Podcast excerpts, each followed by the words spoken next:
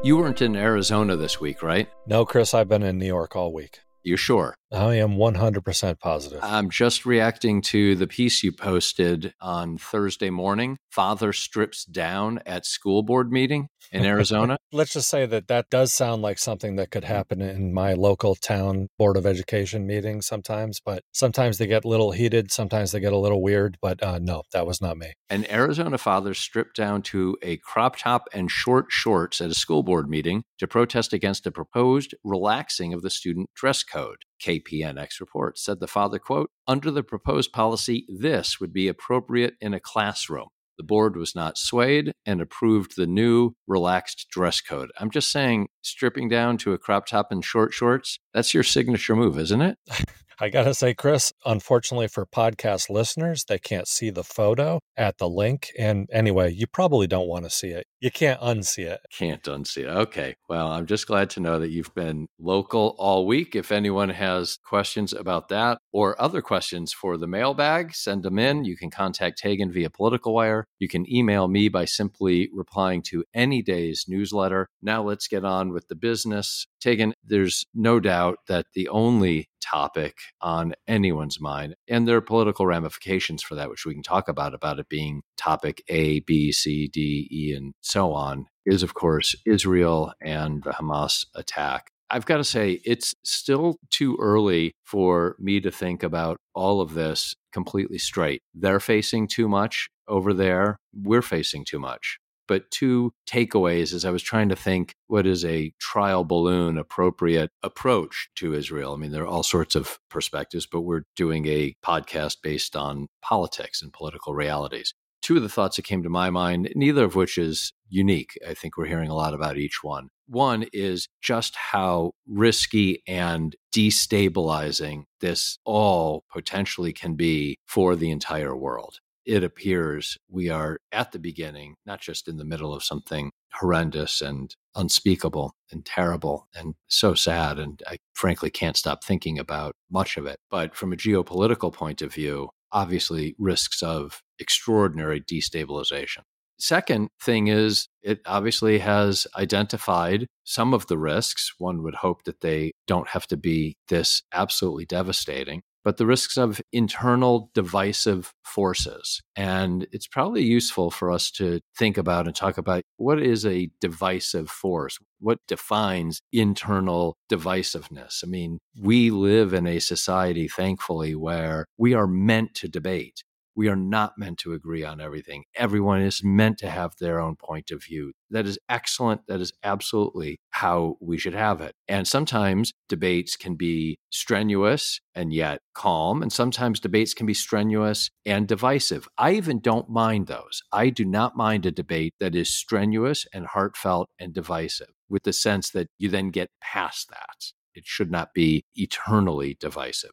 I guess what I'm really, really focusing on in this part of the discussion are the political players. And that's not just politicians, those are political players, people playing within our political system whose MO, whose goal, whose reason for being is simply divisiveness. It's simply to destabilize the system and destabilize us from the inside. So, destabilization is very much on my mind as I said, I don't think these ideas are unique, but the geopolitical destabilization and the internal destabilization within the US are some of the things that, for a trial balloon conversation, are on my mind. Yeah, no, I think that's well said, Chris. It's obviously a horrible thing. Sometime around when the Ukraine war started, I stopped watching cable television. And these are the types of events that you turn on cable television again. And I have to say, over the last 48 hours or so, the stories coming out of Israel are among the most depressing, horrific stories that I have ever heard. It is absolutely unbelievable. And so, obviously, it's hard to fit all of that into a political context so immediately because, first of all, there's so many moving parts, there's so many things we don't know, there's so many ways that this could go, and they, it could spin out of control in any number of ways. But nonetheless, this is a political podcast. So, why don't we try a little bit to understand the politics around what is going on. And one of the prisms that I look at the political world, that I look at this never ending struggle for power that humans engage in, is that the divided side is the side that typically loses. And so the idea that one side is trying to divide the other side it's not a mistake. That's how power is won. And in this situation, you know, I think it does help to kind of look back at what was Hamas trying to do besides just doing these completely evil acts. What was the goal? What were they attempting to do? And it's impossible to get into their minds fully. And so we could definitely get this wrong. But the way that I look at it is there was a proposed peace deal between Israel and Saudi Arabia. Iran, who is a big financial backer of Hamas, did not want to see some sort of stabilization in the region where Saudi Arabia and Israel have better relations and that this was an attempt, perhaps, to undo that. It seemed like it was imminent, and this was an attempt to undo that. We don't know if that was the case fully, but those are the facts that we know. And something like this, obviously, something so horrific, inhuman, really, happened here, is the type of thing that makes people get back at the perpetrators. And so you've got a situation now where Israel is trying to think of their response. And the initial response is to cut out a lot of the infrastructure, is to stop any food deliveries, you know, things like this into Gaza. But what they're also looking to do is they're looking to go get and crush Hamas. And to do so, they probably need to launch a massive ground offensive where thousands of soldiers may die, many more civilians may die, and if the goal is successful, that many of these Hamas terrorists will die but there's going to be a lot of collateral damage in terms of doing this. Again, I don't pretend to be a military strategist, and so I couldn't tell you the right way to do this, but it does seem to me that the politics are pretty dicey, as you said. This could spin off in any direction. And if Israel does go with full force without regard to civilians, and there are massive civilian casualties, you could see a backlash developing within Israel, within the Western world, within the Arab world, in that this could undo any of those gains that we saw just a week week ago, which was we thought that a peace deal was imminent with Saudi Arabia. So I like to look at it in that context and through a political lens to try to understand where this might go. And, you know, I'm glad that I'm not Benjamin Netanyahu or Joe Biden because the decisions are tough, they're hard. It's way above my pay grade to make those decisions. But hopefully they're being advised. And hopefully, as I wrote in a piece this week, hopefully we can find a way to eradicate the world of Hamas without inflicting too much pain and suffering on innocent populations. I mean, we want no pain or suffering with innocent populations, and it's a disaster. Obviously, that's part of Hamas's goal. They know who they're dealing with. They know that for all sorts of reasons, there will be a counterattack, and they know that that will result in terrible devastation and it will harden hearts and harden souls for additional generations. That was among the goals, one can only imagine reacting just to a few things that you said. First of all, on not wanting to be Joe Biden or Bibi Netanyahu and the hard decisions that they have to make. There are a lot of people have to make hard decisions. Those are two of them. I think Saudi Arabia has to make hard decisions. I think Egypt has to make hard decisions around what they're going to do with opening that border. I think that Iran has to make hard decisions. I think Hamas made its decision already. I think Jordan has to make hard decisions. I think Qatar has to make hard decisions. And I think each one of us individually are going to have to make hard decisions. It's terrible. As I said, for me, it's still so early to have that clear understanding. Yet, in the middle of a crisis, one must have clear thinking. On the political side, and what you said about your prism that it's the divided side that loses, because we've been talking about that over the last weeks about House Republicans and McCarthy and Gaetz and all of that. That made me just think about Biden's speech the other day, his first speech that was so well received around the world within the US really considered to be such a full throated, strong support for Israel. I think there was an Axios characterization of it that you put in Political Wire that called it the, I'm paraphrasing, but the strongest statement from a president, a US president, on Israel's right to exist since Harry Truman, since the founding of Israel. I think that that was Axios's take. And so much has been made about the external audiences of Biden's speech external to the US and external to the Democratic Party. When you just said that, though, about weakness comes from being a divided side, it made me think the internal Democratic Party was very likely also one of his audiences because there is the reality of division on the Democratic side between progressives and moderates around allegations of kind of both sidesing things and various views. I'm not thinking to debate that component of it, but what I'm identifying is the potential for a divide within the Democratic Party on that. And I wonder if Biden's speech was not just meant for Israelis, for the Middle East, for Iran, for the American public, for the world, but also might have been meant for the Democratic Party to say, okay, folks, here's where we're going on this we need to stay together. Again, connecting back to some of the things that we've talked about, much in the way that Nancy Pelosi kept the Democratic House together, even through the divisions that existed there. So, that divided side and maintaining cohesion within a major political party is, I think, also a major theme of our political reality today. I think that's absolutely right, Chris. You know, if you look in Israel, Israel now has a unity emergency government. These attacks have unified, at least for now, the warring parties. And as we know, and warring is probably not the right word to use, but they have been fighting for years. And it has been very hard to have a stable government in Israel because of these factions. But they have come together now in the face of this attack. And if it continues, that's probably good news for Israel achieving its aims at eradicating the world of Hamas. In terms of the broader geopolitical world, you saw statements from the United States with Britain, Germany, France, and Italy condemning these attacks in no uncertain terms. And then your point about the Democratic Party is pretty interesting because some of the typical suspects who are quite critical of Israel, someone like Representative Alexandria Ocasio Cortez or our own Congressman Jamal Bowman, they typically would come out anytime Israel's involved in some violence, would typically come out with a, if not a both sides statement, they would certainly be more likely to condemn Israel. What's been interesting about each of them over the last few days is how, while that might have been their instinct, they have quickly walked that back. And they have quickly tried to soften that. And Jamal Bowman, particularly in the district right outside of New York City, he was primaried in the last election primarily for his views on Israel. And he has dramatically walked back some of his statements. And he sounds almost like a different type of lawmaker right now.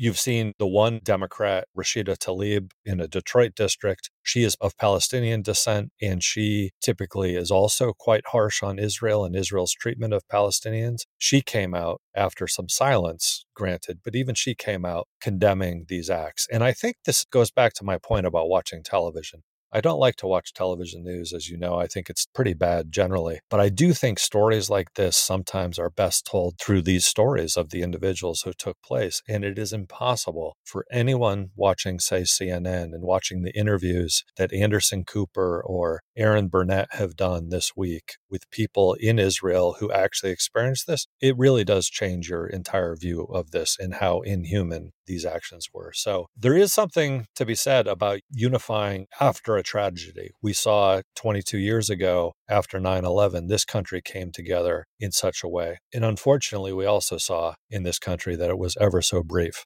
and that we kind of reverted back to our ways. So it will be interesting to see if the world can stay unified in the response to Hamas and do something to rid the world of this evil. We'll have to see what happens within the Democratic Party and how those statements continue to go for some of the folks that you just mentioned a quick note because this is something we talked about a few weeks ago, maybe a couple months ago on CNN. They are crushing it, in my opinion. They are doing exactly what CNN was built to do. You and I watched Gulf War One footage many, many years ago, too many years ago. That was really a transformational moment for them. There's no other news organization that could be doing what they're doing right now on the ground with video in multiple locations, covering the stories, telling the human stories, telling the military stories, telling the geopolitical stories. It's so much better of what they can do as opposed to the nonstop navel gazing political talk show stuff Was much of that providing a tremendous service? No, I don't think so. And that's part of what CNN has done going back and forth. And Chris Licht trying to bring the mate back more to the right. And Mark Thompson just started this week. What a week to start as CEO of CNN. But I think their coverage has been excellent. And there's not another major US news organization. There are other news organizations, of course, that are doing it. But in terms of being on the ground with video, with all those sources, you're not getting it from the networks. You're not getting that from ABC, CBS, NBC, MSNBC. You're not getting it from Fox. You know, they've all got, you know, a couple of correspondents, but this is the best of what CNN does it goes back to what we all learned about journalism and hope for in journalism is that the best journalism, particularly on television, is when the correspondent fades from the foreground and goes into the background. And you can do that in these stories because the stories are so powerful and it's as if the person interviewing isn't really there because the story is just being told and it is extraordinarily powerful. And in contrast when there are not events like this that are so absorbing unfortunately because they have a charter to be on air 24 hours a day with news or whatever they think is news they resort to roundtables and correspondents interviewing correspondents and we don't want to see that. We want to see the stories. What is happening on the ground wherever it is, whether it's in the House of Representatives or whether it's in Gaza or wherever in the world. Yes. The best of journalism, in my opinion, takes the viewer or the reader to a place that we could not access on our own. And by the way, that's right now in a war zone. That's in these terrible places. And we're getting those stories, but they are taking us there. And what you just described, that's not journalism. Generally, in my opinion, that's lazy and it's cheap from a cost point of view. And that just seems like a bad business model, if not a bad business. There are plenty of stories. They could be taking us plenty of places within the US. It doesn't have to be a crisis. There are stories going on every day in South Dakota or in Maine or Arizona or anywhere around this country, in Montana. I am hoping that this helps fuel a bit of a rebirth going back to what journalism actually should be which is taking readers and viewers to a place that they cannot get to on their own, providing the context, providing the stories, and giving the readers and viewers that type of information let me just say don't get your hopes up because as long as there are 24 hour news channels, they're going to be pressured to fill them even when anything else is happening. And to achieve your vision, what they would have to do on nights when there's nothing happening and you tune into CNN is they could simply tell you nothing's happening. Go do something else. Don't sit here in front of this TV and watch the same silly stories and the same silly roundtables hour after hour. Go do something else. That would be the best news is when you have no reason to watch CNN. I feel like we're about to get into a discussion on ad based businesses versus subscription businesses. I suspect listeners know exactly the way we feel about those. So I expect that they do. So that's a lot on Israel. That's a lot on what's happening and going to continue to happen. Our hearts go out, to say the least. There was one other topic that I wanted us to get to talk about, if not very quickly, and that is to talk about our new Speaker of the House, Steve Scalise. I mean, wow, that was Chris, slow down here, Chris. I, I think a, you're a bit bit premature here. That was a remarkably smooth process. No chaos there. Well, as we uh, as we record this, just to give our listeners a little bit of context, the House Republicans on Thursday are about to go into a closed meeting, no cell phones allowed, where they're going to attempt to hash this out. And I'm sure Steve Scalise was trying desperately to get to the 217 votes that he thought he could get if he simply won the majority in their conference yesterday. Well, if you can believe Twitter, and I know that seems a little ridiculous, but you've got a lot of journalists who've got their own whip counts right now. Somewhere between 10 and 30 Republicans have said they're not voting for Steve Scalise on the House floor whenever it comes to the floor, if it comes to the floor. And that means Steve Scalise isn't going to be Speaker because he needs to get 217 votes. And so that creates all sorts of interesting political things to think about, like what are the Democrats going to do? And are the Democrats going to try to take advantage of this situation? Because, like we were just saying, it's the divided side that typically loses. And Hakeem Jeffries has a completely unified party behind him, and he could get to 212 votes, which means that he's only five votes short of the majority. That's not going to happen. But he does have votes, and he does have enough votes if they decide to play that way. Because it seems right here, as we record this, that Steve Scalise is not going to get the votes. So, what are the permutations? How does that play out? So, Steve Scalise doesn't get the votes. Do you mean on round one? Do you mean on round 15? You said that, you know, as of this recording, Republicans going to meet behind closed doors, try to hash this out. By the time this drops, they either will or will not have done that. Let's say they have not, because if they have, then it's a moot point. But if they have not, can this go to the House floor? You know, a 15 round McCarthy food fight might look like nothing. That might look like the appetizer compared to yeah. uh, this main course. Yeah, I don't think they'll bring it to the House floor unless they're close. Scalise would need to be much closer than he is in terms of being able to secure those votes because maybe when push comes to shove, the embarrassment of the Republicans not being able to elect a speaker again would cause some people to flip. But Chris, this is not your father's Republican Party that used to fall in line behind their leaders. This is not that party anymore. And you have people who've said under no circumstances are they voting for Steve Scalise. And so my political instincts suggest that maybe Jim Jordan, who lost the vote to Scalise yesterday, maybe Jim Jordan's behind some of this, that he's publicly standing up for Scalise, but that he's holding some of his supporters back so that Scalise ultimately steps down and maybe Jordan is put up. But if that happens, my instinct also says that Jordan's not going to get a majority the vote, and that the best hope might be is that Patrick McHenry, this temporary speaker that Kevin McCarthy picked in the interim, who generally has no powers, that it might fall to him to put his name up for speaker and see where that goes. And then, of course, there's the possible compromise with Democrats, which I think is the least likely. But given the fact that the government is going to shut down in what is it now? It's probably about 37, 35 days. The government's going to shut down again if it's not funded. Given the fact that there is a aid package for Israel, for Ukraine, for Taiwan potentially, as well as some border security funds that the Biden administration is putting together. That's going to have to be voted on. And the whole thing is just terribly, terribly embarrassing. A lot of possibilities. One thing is for sure it is not our parents' Republican Party. Talk to you soon, Taegan. Talk to you later, Chris.